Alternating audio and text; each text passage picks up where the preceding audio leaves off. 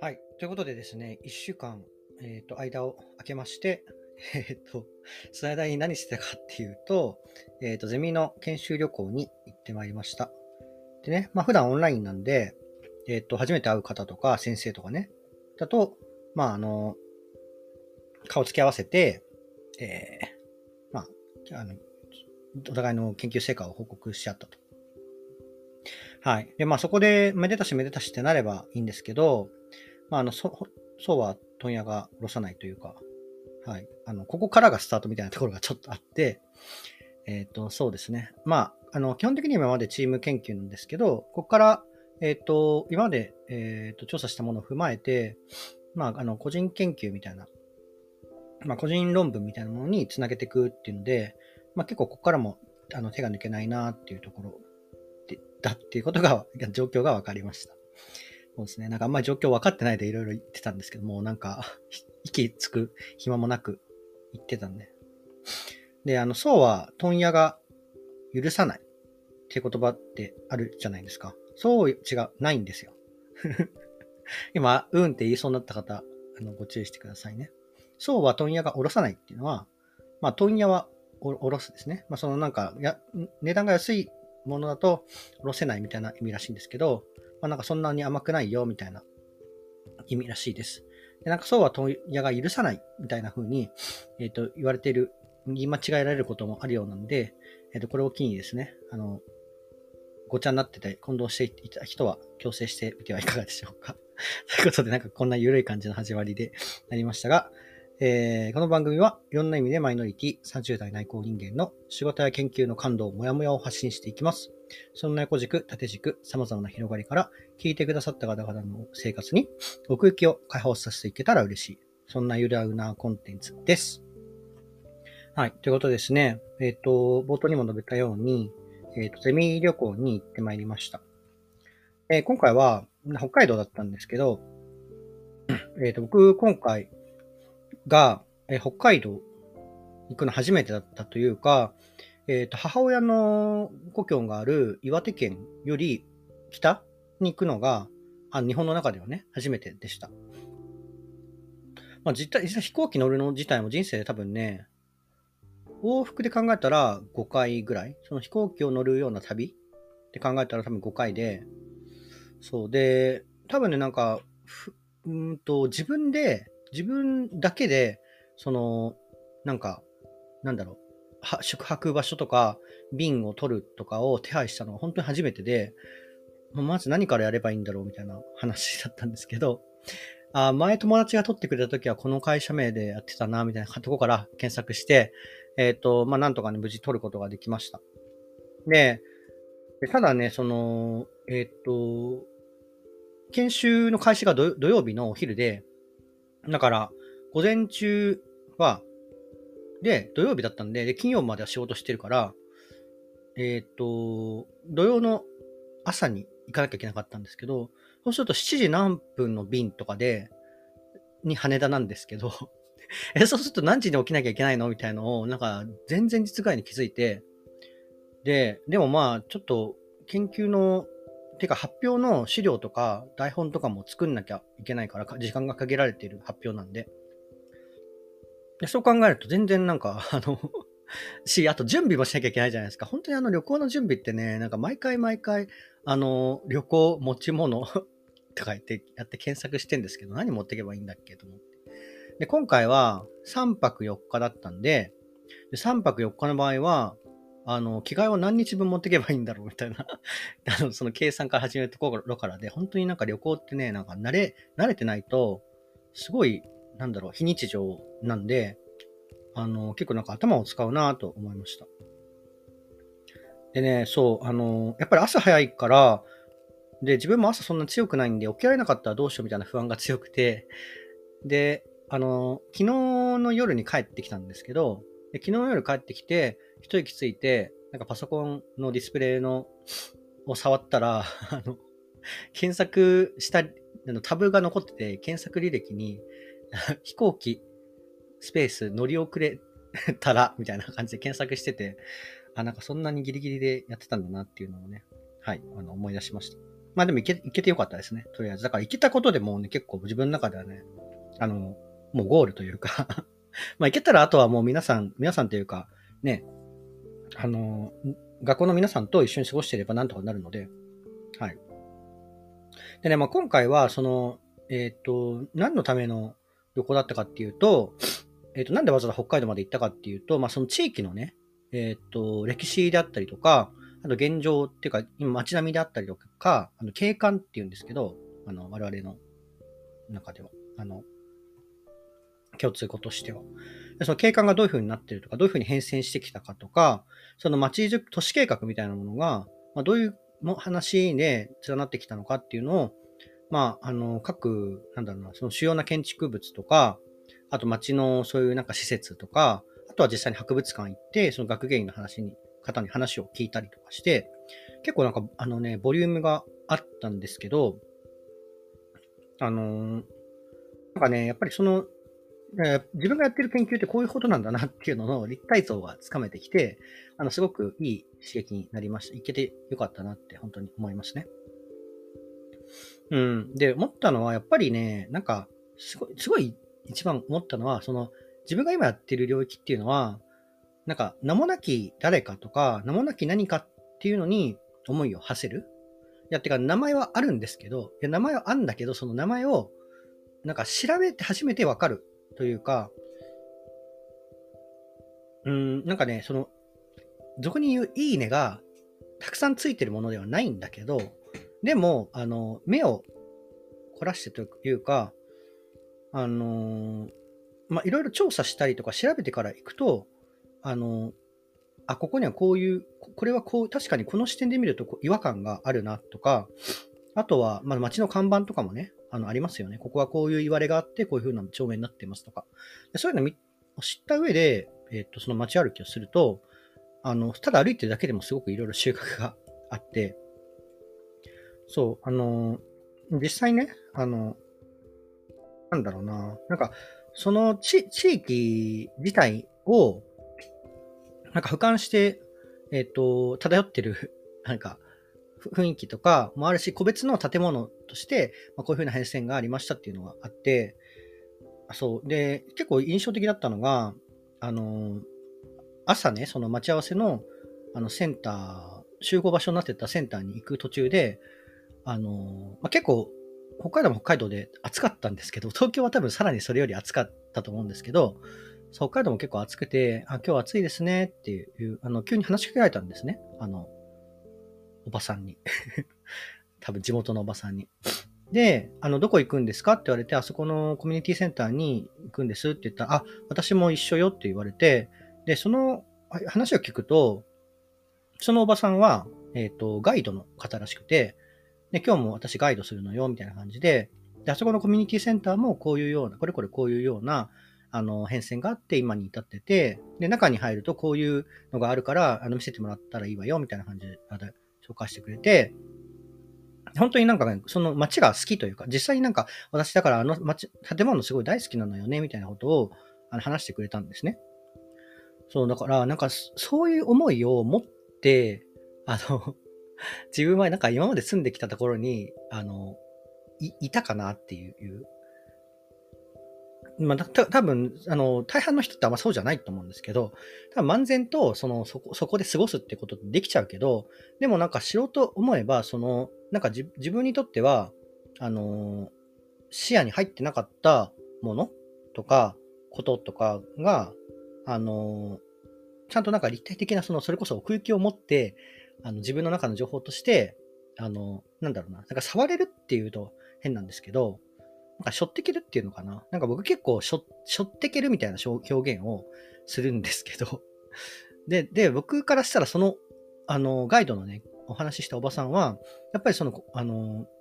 ガイドしてるぐらいだから、この地域をなんか背負ってけてるんだろうなって思ったんですね。その自分の人生の、今後の人生に、あの、しょ、しょってって、あの、なんだろう、その自分の人生の豊かさみたいなものの奥行きを増してくれてる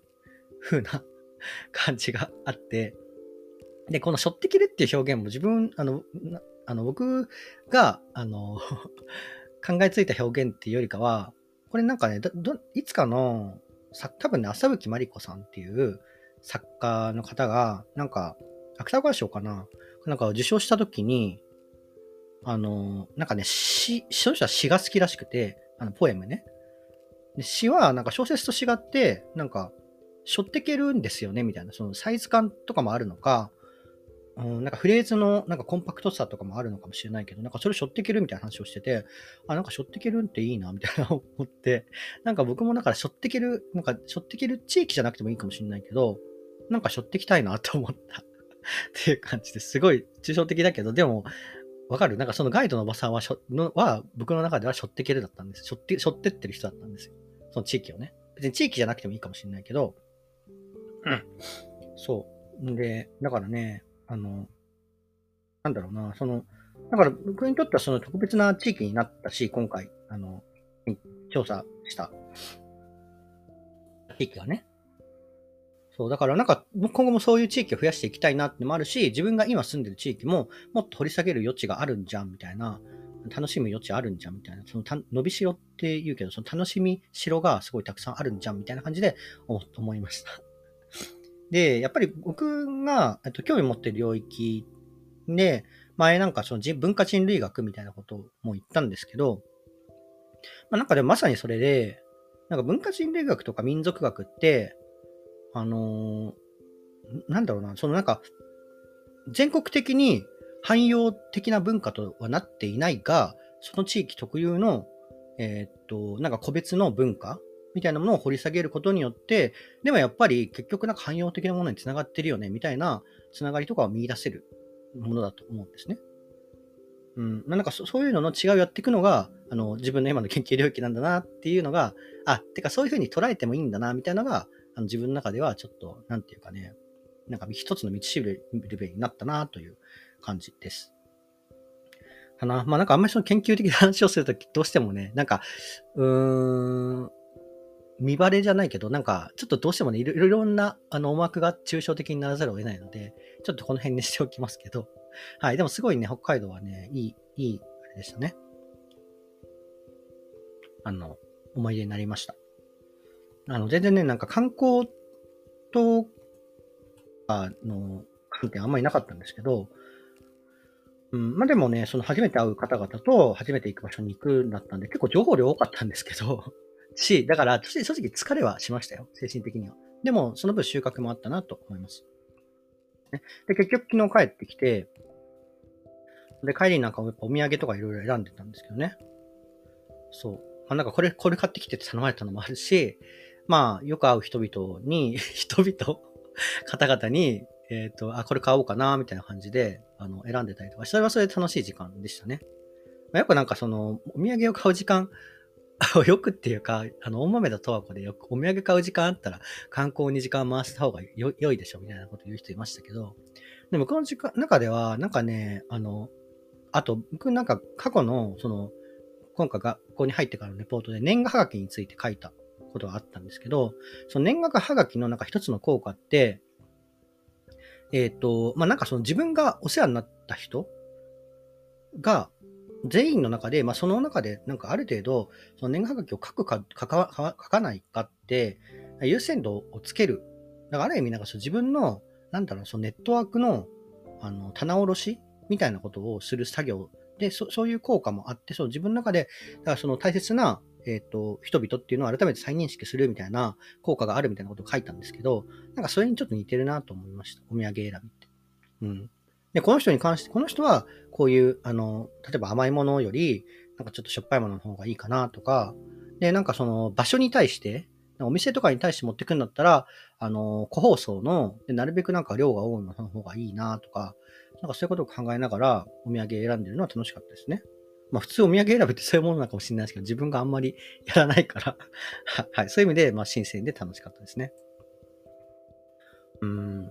まあ、あとね、やっぱり、その、うん、まあ、研究と観光の違いみたいな話もしましたけど、あと研究と調査っていうのの違いっていうのも、なんか自分の中でやっぱりね、あの、見出せだし、まあ、調査するにもその調査の段階がいろいろあるんだなみたいなのも学べたっていう感じですね。はい。で、まあね、結構ね、やっぱいろんな年代の、あの、なんだ、同級生みたいな、そういう仲間ともいろいろあの、あえて、まあ、わざわざ社会人になってからこんな学校に来るぐらいだからみんなちょっとある程度変わり者なんですけど、まあその変わり者しかいない環境っていうのは結構自分の中では心地よかったですね。うん。だし、まあなんか結構こういうあの年齢の重ね方したいな、みたいな。やっぱりみんなね、若いっていうか、やっぱ知的好奇心がある人って、なんかそんなにね、年齢差を感じないんですよね、話してても。うん。でもやっぱりしっかり、あの、お年は重ねられてるので、あ、ここはやっぱりなんか見習いたいな、みたいなとかもあるし、まあ自分の倍まではいかないけど、でも20年とかね、10年とか長く生きてる方っていうのももう普通に結構ザラにいたので、まあなんかそもそもだから自分もこんなに長生きでき、したいな、みたいなのは思いましたね。うん。なんか自分はやっぱりなんか運が悪い気がするから、どっかでなんか急にふとなんか、あの、ね、何があるかわかんないから、はい。まあだからやっぱなんか元気に長生きするっていうのも、あの、一つの目標になり得るなっていうのをあの改めて認識しました。ですね。結構やっぱり僕もね、その、まあ、どういう方がいたかっていうのは、やっぱりなんか、ちょっとここでは話さないようにするんですけど、でも、あのね、実はね、その、なんだ、あの学校の同級生とやったラジオみたいな、ポッドキャストとかもあったりするので、まあ、興味ある方はね、お会いした時にでもちょっとお話、あの、できればと思います。はい、そんな感じかな。あとはね、えっ、ー、と、まあ、普通に観光っていうか自分の楽しみ方としては、えっ、ー、と、まあ、その、旅行行く前とかね、行ってからとか帰ってきてからっていうのを、あの、インスタのストーリーズに上げて、で、結構自分の中ではなんかわかんないけど、その、その時のその状況とか、動画とか写真とかに合わせて、宇多田ヒカルの、あの、曲をね、当てはめていったんですね。そしたら結構なんかそれ、その曲選、選曲いいねみたいな感じで、あの、コメントいただけたことが結構あったんで、まあなんか楽しかったですよ。DJ ホリーペみたいな。DJ ってこういう感じなんかなみたいなのをちょっと思いました。かな。はい。そんな、そんな感じの まあ、一週間ではないんだけど、はい。まあでもここからまたね、えっ、ー、と、今度は、あのまた発表が来月っていうか何週間後かにあるので、まあ、そこに向けて今回、まあ結構そのダメ出しみたいなのもいただいたので、まあ、そこの補強をするっていうのを、まさに今日ね、やろうかなと思ってるんですけど、ここ。はい。かな。まあでも、あの、東京とね、あの、まあ3日間はずっと北海道にいて、まあ、さ、さ、まあ不便なこともあったけど、あの、豊かだなって思うこともあって、なんか今回すごい海沿いにあの、泊まって、窓開けたらもう、あの、津軽海峡しか見えないみたいなホテルに泊まったんですけど、なんか楽しかったですね。はい。って感じかな。はい。ということで、まあ、その 結構旅行の話に終わっちゃったし、しかも抽象的な話に終わってしまいましたが、し、なんか全然共感しきれないものばかりかと思いますが、でもでも自分がやっぱりやりたいのってそういうことで、なんか、だから、あの バズみたいなものになんか愛に、愛にっていうか、まあそれもそれで一つのやり方だと思うんですけど、なんかそっちじゃなくて、そのやっぱりなんか、誰も見向きも、一見誰も見向きもしない、名もなき何かっていうのに思いを馳せるっていうのが、やっぱ自分のやりたいことなんだなっていうのを再認識したので、まあ引き続きそういうことをやっていきたいなと思います。はい。でね、ちょっと最近聞いてるものみたいな話を最後に続けようかなと思ってて、ポッドキャスト、他のポッドキャストの番組とかね、あとオーディブルとかね、まあ、そういうの含めて聞いてるものっ、あとか音楽とかね、も含めて、まあ、最近の聞いてるものみたいな話を最後にし、するコーナーを作ろうかなと思いました。ということで、第1回目はね、あの、えー、っと、ツイッターでもちょっと書いて、なんかずっと言おうと思ってたんですけど、オーディブルで、あの、村上春樹さんの、えっ、と、騎士、団、騎士、騎士団長殺しを、えー、と最近ずっと聞いてるんですね。で、えっ、ー、と、4巻、4巻構成かな？多分なんか全然、ま、前情報なく聞いてて、で、1冊が十何時間あるんですよ。それをなんか2倍とかで聞いてるんですけど、自分は。で、あの、それのね、朗読がね、高橋一生さんなんですけど、これが本当にね、なんか、あの、なんだろう、自分はすごい心地が良くて、なんかやっぱすごい人なんだなっていう。し、まあ、あの、僕カルテット好きで、そのカルテットにも出てるけど、やっぱりなんか、あの、なんだろうな。なんか、あのね、違和感がない。なんかね、すごいっていうかね、違和感がないんですよね。僕なんか一流の人の創作物の凄さって違和感がないことだと思うんですけど、だなっていう結構なんか持論があるんですけど、なんか本当に違和感がなくずっと聞き続けられて、あの、結構最近ずっと忙しかったけど、その時のなんか自分のにとっての現実逃避みたいのが、まあ、夜にね、もうなんか30分とかでも外を出歩いて、うろうろしながら、その高橋一生の、さんの朗読で、騎士団長殺しを聞くっていうのが、なんか結構ルーティンになってて、そう、なんかそれをだからね、北海道でも夜のね、まあ東京よりも街灯ないんですよ、あっちは。し、まあ、結構外れの海、海沿いだったから駅より外れてるんですけど、まあ、そこまでね、なんか毎日15分くらいずつ歩いて、あのー、毎日聞いてたんですけど、まあ、なんかそれもそれでね、その、まあ、今度多分、あの、騎士団長殺しを聞き返したときに、あ、これ北海道で聞いた場面だなとか、なんかそういう情景がセットになるっていうのは、なんか結構オーディブルのいいところだなと思ったりするので、はい。あの、でね、なんか昼間読むのはまた違う、昼間は音楽聴いたりとかしてるんですけど、やっぱね、この夜になるとこのオーディブルを聴きたくなるっていうのは結構体がね、求めてる感じがあります。はい。まあ、オーディブルはね、まあ、僕はオーディブル結構布教してるし、なんか、あの、誕生日プレゼント、誕生日の人に、なんかオーディブルを聞く権利をあげたいなって思うんですけど、オーディブルってそういうことができないから、アマゾンの、あの、まあ、お、ね、何千円分をギフトをプレゼントして、で、まあ、あの、これはオーディブルに使ってくださいっていうコメントを添えて、あの、プレゼントしてみたりとかね、しています。はい。まあ、てか、オーディブル普及委員会なので、まあ、これを機にね、あの、よかったら聞いてみていただけたらありがたい。ありがたくはないんだけど まあ、はい。あのよかったら聞いてみてください。ということですね。はい。まあ、今回の、だから聞いた、最近聞いてるものは、えー、オーディブルの、えー、騎士団長殺し。で、高橋一生朗読の、えー、件です。はい。ということで、今回はここまででした。はい。えっ、ー、と、久しぶりになりましたが、ここまで聞いてくださりありがとうございました。じゃあね、バイバーイ。